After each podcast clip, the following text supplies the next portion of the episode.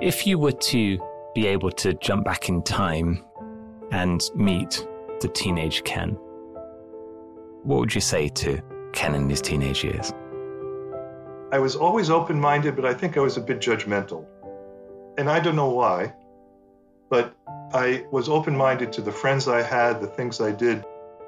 But I also think that perhaps I was too easily deciding on what was right, what was wrong, what was good, what was bad. And, and I learned over time that things aren't black and white, they're much more gray than that.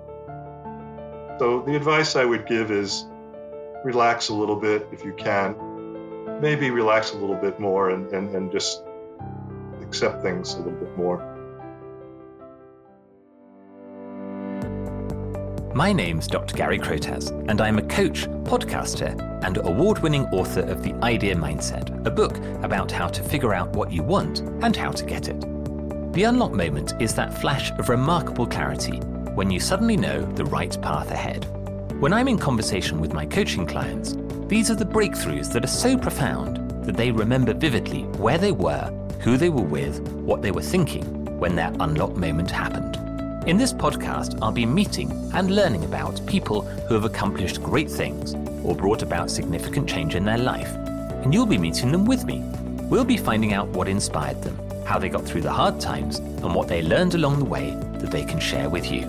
Thank you for joining me on this podcast to hear all about another Unlock Moment. Hello, dear listener, and welcome to another episode of the Unlock Moment podcast. Now, there are many reasons why I knew that today's guest would be someone you'd really enjoy learning from, not least the title of his most recent book, Exploding Turkeys and Spare Trousers Adventures in Global Business. Ken Pasternak has a unique background that combines executive education, keynote speaking, management consulting, institution building, and corporate banking.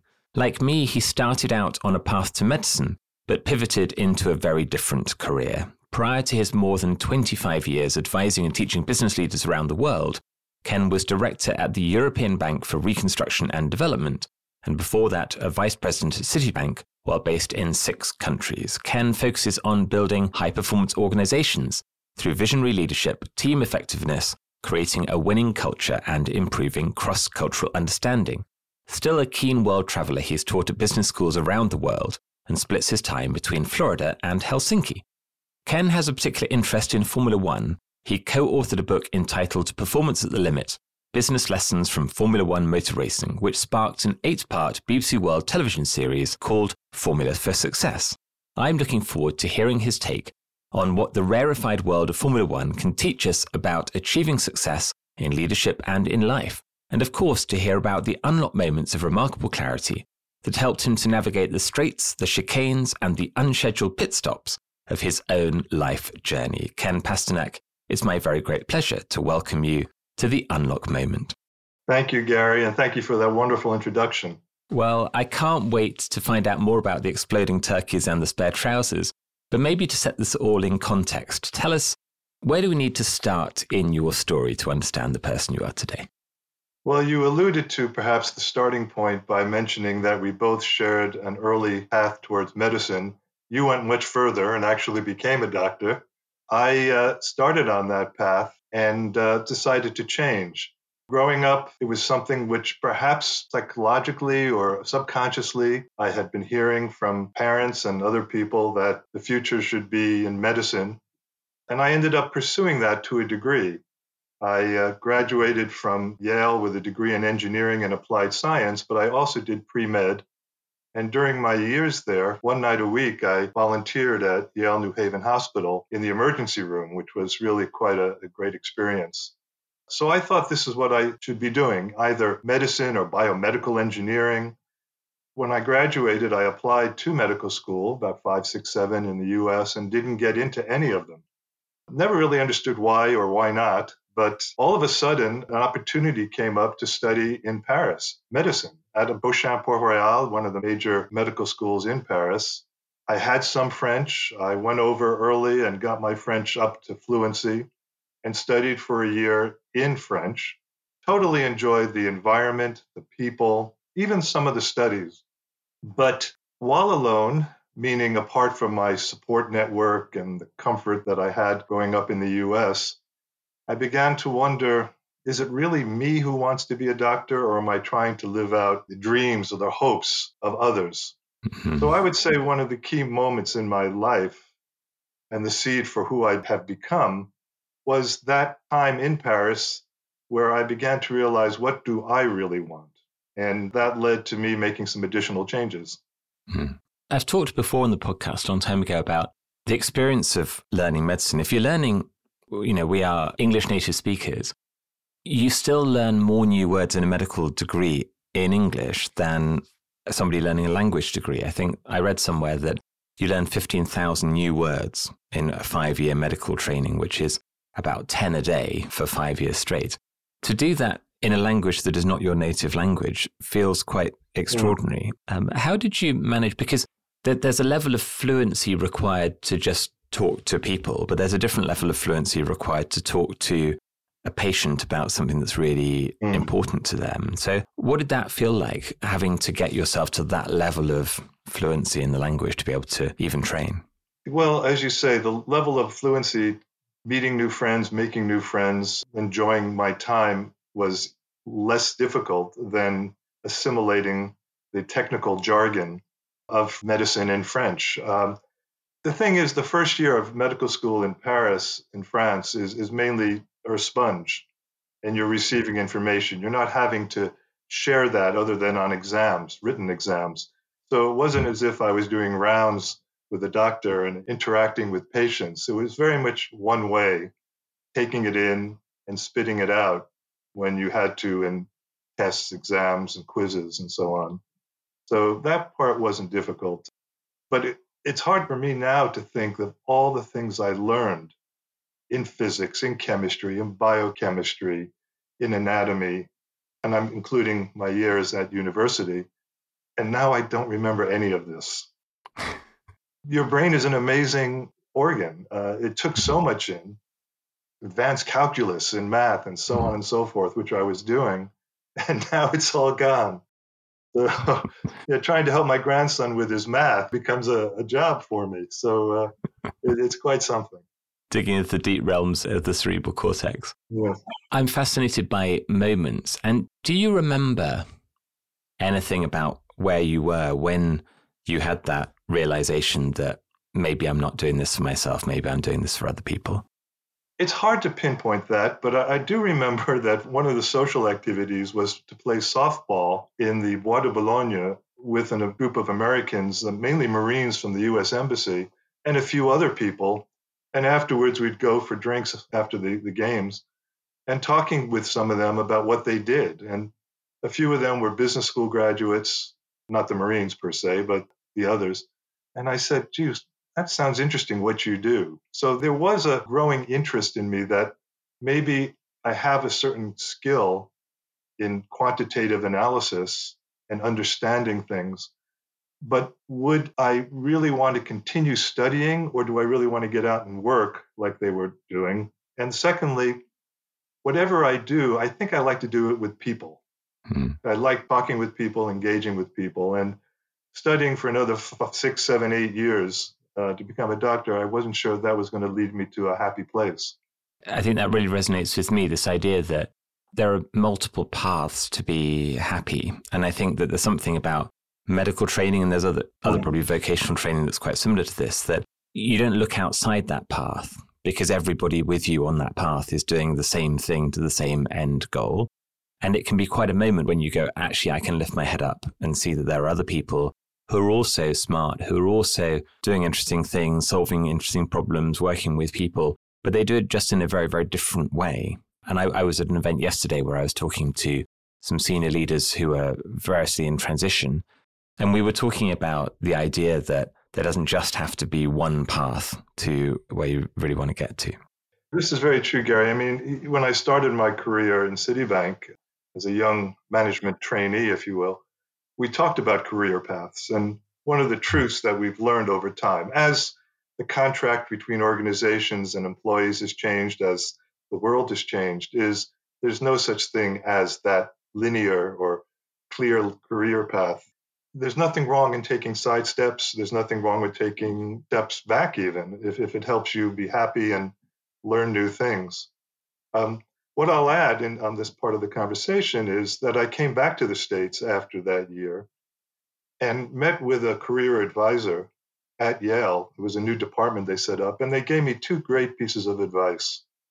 One was to use a book called What Color is Your Parachute by Bowles, and it's a classic now. I was one of the earlier users. And it had you walk through, if you were diligent enough, all kinds of exercise about who am I, what do I like doing, what do I not like doing, what do I need to do or understand, be happy, write your biography, write your epitaph, all of those exercises which have come into the, the movement of helping people uh, understand themselves.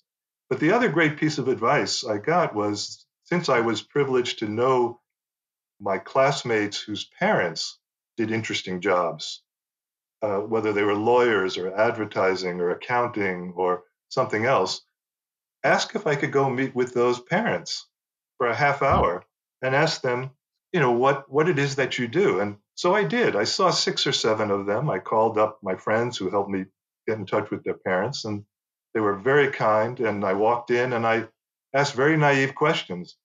When you come into the office, what do you do? Are you on the telephone? Do you do analysis? Do you write? Do you negotiate? Do you sell? Do you travel? Where do you travel? And and that kind of led me to the past to corporate banking, which is a you know another story. But I realized in banking I can do some of the things which I felt were my strengths, and some of the areas which were of most interest to me.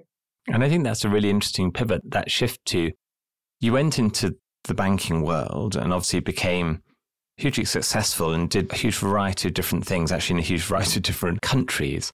When you think to, I was playing to my strengths, what stands out for you in terms of this was me doing something that I really love doing? What are some stories that you remember from that time in banking that really epitomizes that? This is where I want to be. Yeah, well, part of it was the people I met. I'm still in touch with several people who were in that early counting class, economics class, corporate finance class, which were taught by business school professors. Uh, we're still friendly. We still see one another, several of us. So the people was a good part of it. These are great people to work with, to be with. I was like a sponge because I had never learned these things. And I had a great trainer, mentor in my early days, a man who's not with us any longer, but uh, he spent time with me and he taught me. So the learning and the development and the enjoyment came from just being a part of a team and using these skills, the analytical skills. It was largely a selling job. It was also the travel. I loved to get on airplanes, and I was traveling to great clients in my first six years in New York retail stores, supermarkets, fast food chains, it was an interesting group to work with because they were very visible. And so I would, on my leisure time, walk into a department store or a supermarket and start to look around and understand how well they were doing by the way the store was laid out and so on and so forth. So it was interesting, fascinating, and and I just loved it.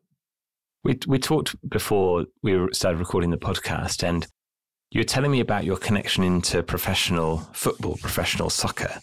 Where does that fit in this journey? And would you ever have wanted to pursue a path to be the new Pele or Beckenbauer?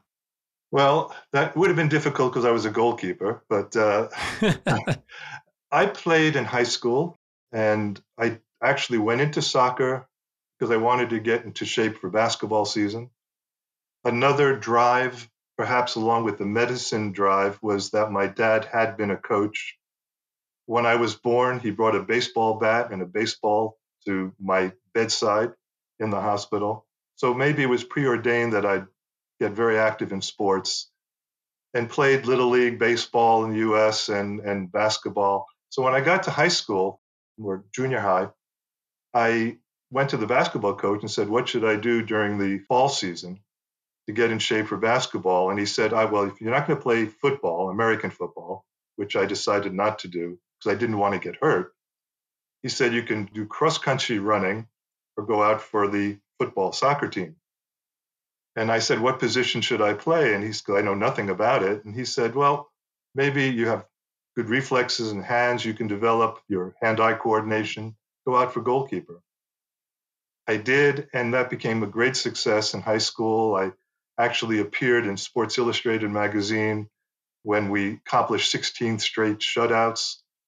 And that I think also helped me get into Yale, quite frankly. And I played at Yale for four years. First freshman year, you're not on the varsity in those days, and then three years on the varsity. And I achieved a certain level of success as All Ivy and All New England, named on some All American teams. And I still hold, Gary, after 50 years, an Ivy League record of the most career saves. Wow. Which also tells you a little bit about how questionable our offense was. I was quite busy. Um, you took the opportunities offered to you. That's what I'm going to yeah. say. But if I was working at Citibank, and about 1978, I was going to these New York Cosmos soccer matches. Pele, Beckenbauer, Chinaglia, even Cruyff at one stage. And my college coach was coaching one of the teams from San Diego. I met him after the match and he said, Ken, would you be interested in coming out and playing with us in, San Diego? I'm sure you could play on this team. So I took it very seriously because uh, I always wanted to be a professional athlete. I actually met a senior vice president in Citibank who said that if I took a leave of absence to try it, they would allow me to come back. So I worked out for three or four weeks, running around the reservoir in Central Park, getting in shape. And then I realized the time had passed and my career in the bank was moving along quite well. Mm-hmm. So I let the opportunity pass. Maybe one little regret I have in my life that I didn't take that chance, but there you go. It's interesting when you people look back on those kind of moments and on often feel a little tinge of regret. Is there something about if you'd gone into it and it hadn't turned out the way you wanted, and you also might have missed out on many of the other things that you got to do. If you had your time again, do you think you'd make the same decision with the benefit of hindsight? Yes, I, I th- because how well things have worked out, of course. And you're right that there was a moment at that point in time when I said to myself, maybe the dream is better than having tried and not succeeded. And the odds of my succeeding were not that great because I had been away from it for several years. So I, I wasn't in competition mode, if you will. I got into great shape, but I hadn't played competitively for a number of years. And I just wondered whether I'd be able to do it. I might add that I might be redeeming my sense that it was important to me because I am talking to the captain of that team that played with Pele and Beckenbauer about writing a book together. And we've been uh, thinking about this for several months. And it will be about U.S. professional soccer and the personalities, coaches, players, executives who've helped develop and evolve the U.S. professional game to where it is now. So maybe that's my way of accepting that that didn't happen, but I can still have a, a touch point to U.S. professional sports. We'll see how it goes. I really like that. Where in the story are the exploding turkeys and the spare trousers? Where does that come in? During COVID, having been fortunate to join a group called 100 Coaches, which was established by Marshall Goldsmith, 18,000 people have applied for position in this community, and over time, about 400 have been chosen. And it's been a wonderful, supportive, positive group for learning, for development, and for sharing and supporting each other. And during COVID, some of us, particularly based in Europe, got together and started to put posts on LinkedIn. And the idea was that we would post at the same time during one hour. We called it the hour of learning power. And we would comment on each other's posts, uh, not only to learn from each other and support one another, but rather cynically maybe to game the system because we thought that would improve the viewership based on the algorithm of LinkedIn and I began to write stories about my adventures. I really didn't know what to write. And it was my daughter who said, Dad, when you're lecturing, when you're teaching, when you're speaking, you're always telling war stories about the times in Turkey or in China or in the Middle East or wherever. And why don't you just share some of those? So I began to write them. In the early days, if you remember, we, we were limited to 1,300 characters. So it was a very interesting writing experience. But for each story, I then decided to put at the bottom a lesson, a lesson about life or business? What did I learn from this? And what could others take away from it? And having done 10, 15 of those, the group, it was, it was, they were receiving great reviews, widely seen, and the group was saying, why don't you put these into a book? So I took those and I added more stories, and I found a publisher in the UK. And I must admit, it was the publisher who came up with the title Exploding Turkeys and Spare Trousers Adventures in Global Business. And the Exploding Turkeys and Spare Trousers relates to two of the stories in the book. The book reflects interesting people I've met, exciting adventures I've had around the world. And, and, and I say, I hope some of the lessons can be relevant and useful for people who read the book. It's 53 one page stories, and it's in a small pocket book. Uh, so it's easy just to carry on an airplane. I always thought it was a great airplane reading book. Fantastic. Well, give us the essence of the exploding turkeys. I'd love to hear that story. The exploding turkeys, I'll tell you this one. Uh, my wife and I and the kids, we moved to Istanbul for a project which was a very interesting project. And we thought that first November we would have a Thanksgiving dinner, very American, you know, very secular. And I invite a lot of the people that we had met since we had been there about six months. We also at the time had taken on a maid to work with us during the day. We had a one year old daughter, and our son was 12. He was going to school. My wife also, I co opted to work with me on the project which was to turn a dilapidated hotel into a world class residential training center for the Turkish Bankers Association. It was a major, major undertaking, and I was way out of my comfort zone, but never led on to that. I tried to act as if I knew what I was doing. my wife did the interiors, and I did overall project planning, working with the contractors, the architects, and also, of course, designing the curriculum and hiring staff.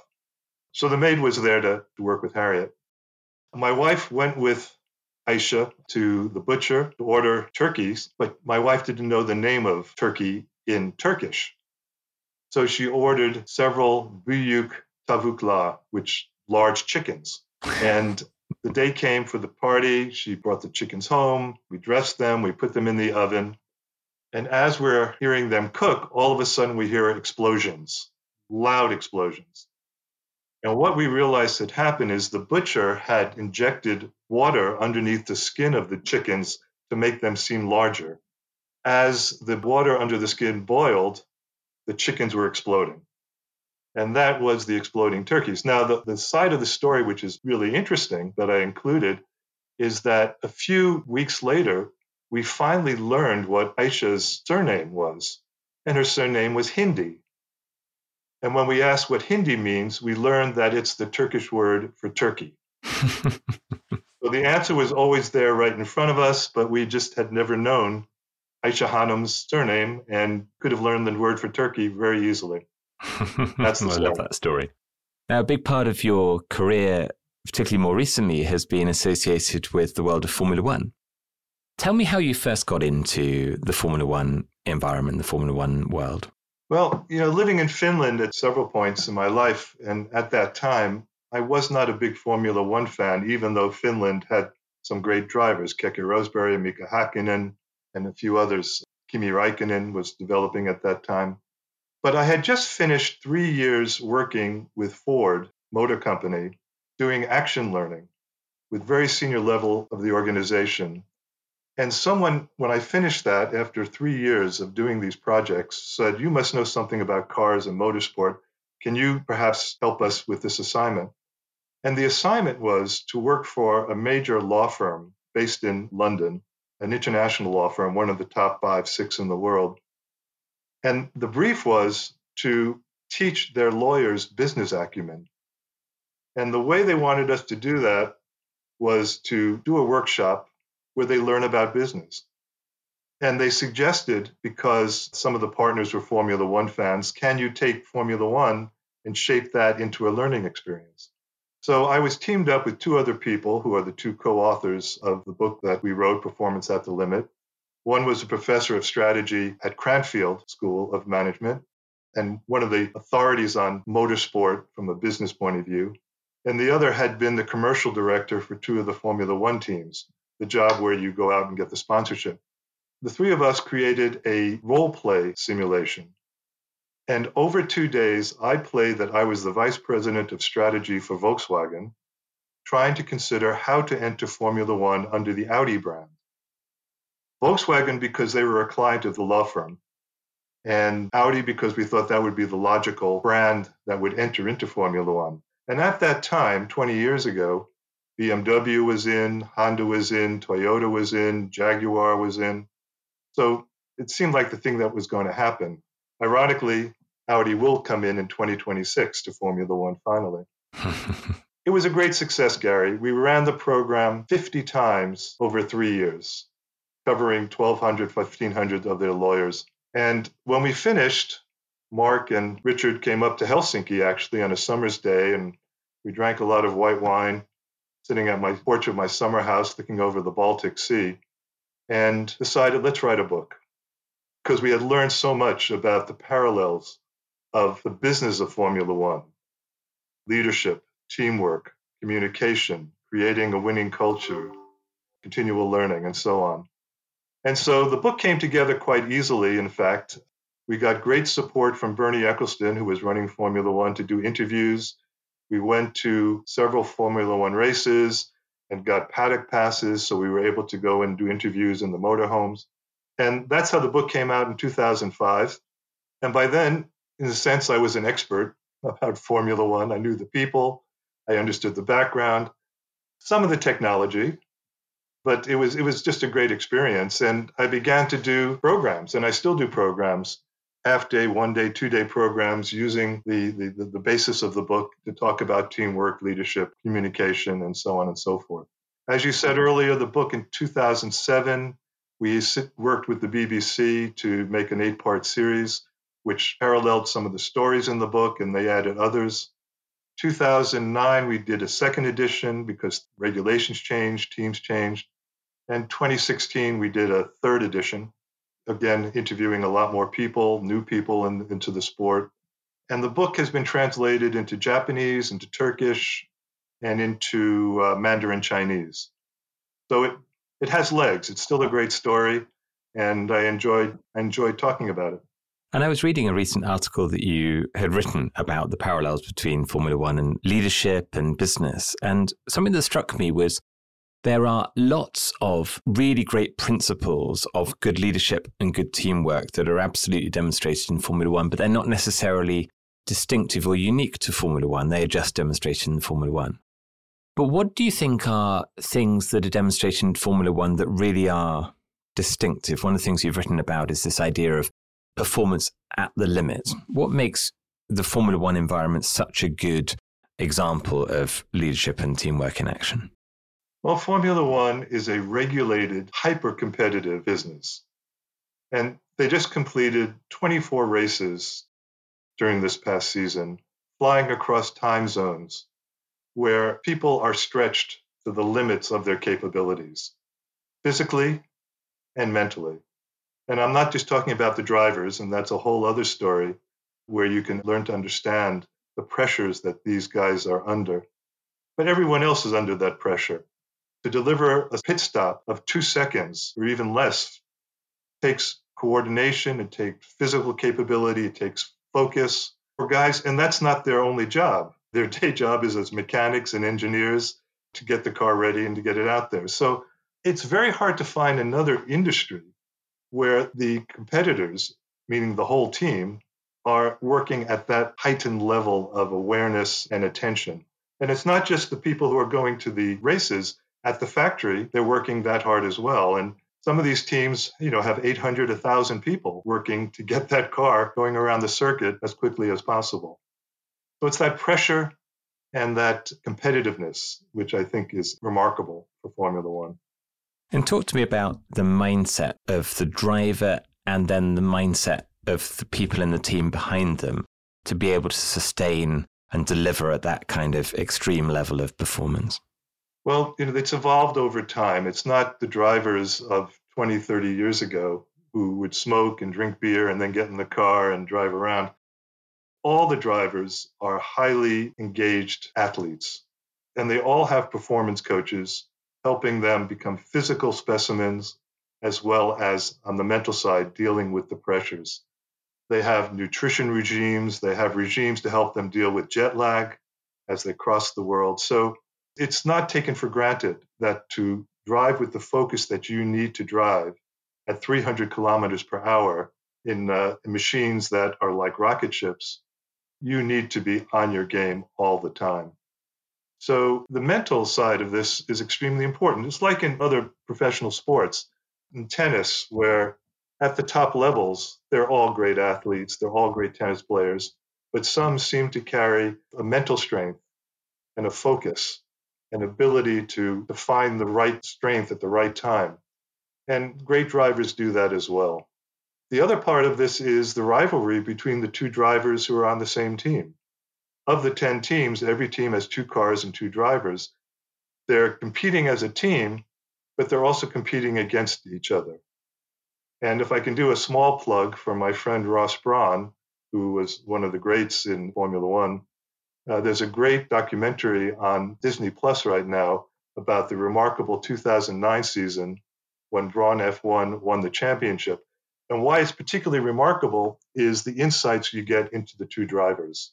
If you're interested in that, I'd highly recommend it. Fantastic. And when you've been doing this work over the last few years with the drivers, with the engineers, with the teams, have you reflected differently on your own path and your own choices based on seeing these people working in the way that they do? In a way, yes. I, I, it's a good question because I hadn't reflected on it specifically, but I've chosen a path in my life where my balance between family and friends and my work has been more important to me than making money, for example. And I've been fortunate to do well enough to have a nice lifestyle. But I've often chosen family ahead of business opportunities. And when I look at the Formula One teams, these people have very, very tough lifestyles. Very hard to maintain family and relationships if you're traveling around the world the way you do, the work the hours the way you have to work. So, in that sense, seeing how hard they work and the sacrifices they've made have given me some perspective on the choices I've made to live a lifestyle which allows me to enjoy the fruits of my labors and not just the labors, if you will. It's very interesting. I was talking to another guest recently, Vicki Sato. She's a senior biotech and pharma executive, now has a role in the White House. And she was talking about this idea of balance as you described. And she said, I hear a lot of people complaining that they don't have enough balance, but I don't hear that many people saying that balance in and of itself is a goal that they're aiming for in the way they intentionally design their life. And I think sometimes when people think about balance, they think about an easy balance. But actually, for super high performers, balance doesn't mean life is easy. It's just they've got things exactly where they want it to be. You know, you've had a time in your life where you were intentionally traveling extensively around the world and working on huge projects. And, you know, the Formula One teams are working at right at the limit. Mm. But they're doing it because it's exactly what they want to be doing. So, what's your perspective on how you find this place where you go, I am in balance. I've, I've got that mix of things that I want, and I'm not. So many people are saying to me right now, they're saying, I just feel like I'm running on this hamster wheel and I don't have time or headspace to stop and figure out really mm. how I want to be shaping my life. Well, first thing I would say is I tend not to use the word balance in real life. I, I use the word harmony mm. because I, I think it's trying to harmonize your ambitions in terms of accomplishing things, whether it's playing sports or in business life or teaching children with the other parts of our lives, which are either equally important or not, depending upon how you feel about things. So it's not making a judgment about people who work 80 or 90% of the time and don't spend as much time with their family or friends as others, but you're making a choice. And everyone should be doing this consciously. I just finished reading the autobiography of Indra Nooyi, who headed up PepsiCo. And, you know, she had some very difficult times during her life to reach that pinnacle of success. And a lot had to do with the trade offs and harmonies that she had to find with her children, her husband, and family. And it's an interesting read to see what sacrifices she had to make and how hard she had to work. My wife is a very smart person, and we're fortunate to have four grandchildren, ages seven to 13 now. And when the oldest was born, she said to me, You love being with your grandchildren. You, you will love that. And because she knows me so well. And she saw me with the first grandchild and how, how I acted and wanted to be with her. She said, During the first 10 years of their lives, you as grandpa, you are a superhero. They want to be with you. They want to learn from you. You want to have fun with you, and you the same with them. When they reach the age of 10, they're going to have other friends. They're going to have their clubs. They're going to have activities. And they'll love you and they'll want to see you from time to time. But, and so she said to me, You travel, you love what you're doing, but when they grow up, as we saw with our children, it happens so fast. Do you want to miss out on those years and that chance to bond and be with them? And fortunately, all of our, our kids and our grandkids live in Helsinki, almost within walking distance from us. So I've already made a decision. I opted to make a choice 10, 12 years ago that I would work less, I would travel less, work just as hard when I'm working, and of course, as things evolved, we began to deliver more virtually, which made it easier to be around. And COVID certainly helped us to be around. But I realized it was more important that I spend these important years bonding with my grandchildren and enjoying that time than continuing to travel and do the things I was doing. So I reduced my travel activity deliberately. And that's how I felt very comfortable with the choices I've made. I love that idea of an intentional pursuit of harmony. If you were to be able to jump back in time and meet, I know, the teenage version of yourself, the teenage Ken, and knowing what you know now, give that person a bit of life advice, what would you say to Ken in his teenage years? I've thought about this before. I, I think I was very privileged to go to a great private high school and to go to Yale. I was always open minded, but I think I was a bit judgmental. And I don't know why, but I was open minded to the friends I had, the things I did. But I also think that perhaps I was too easily deciding on what was right, what was wrong, what was good, what was bad. And, and I learned over time that things aren't black and white, they're much more gray than that.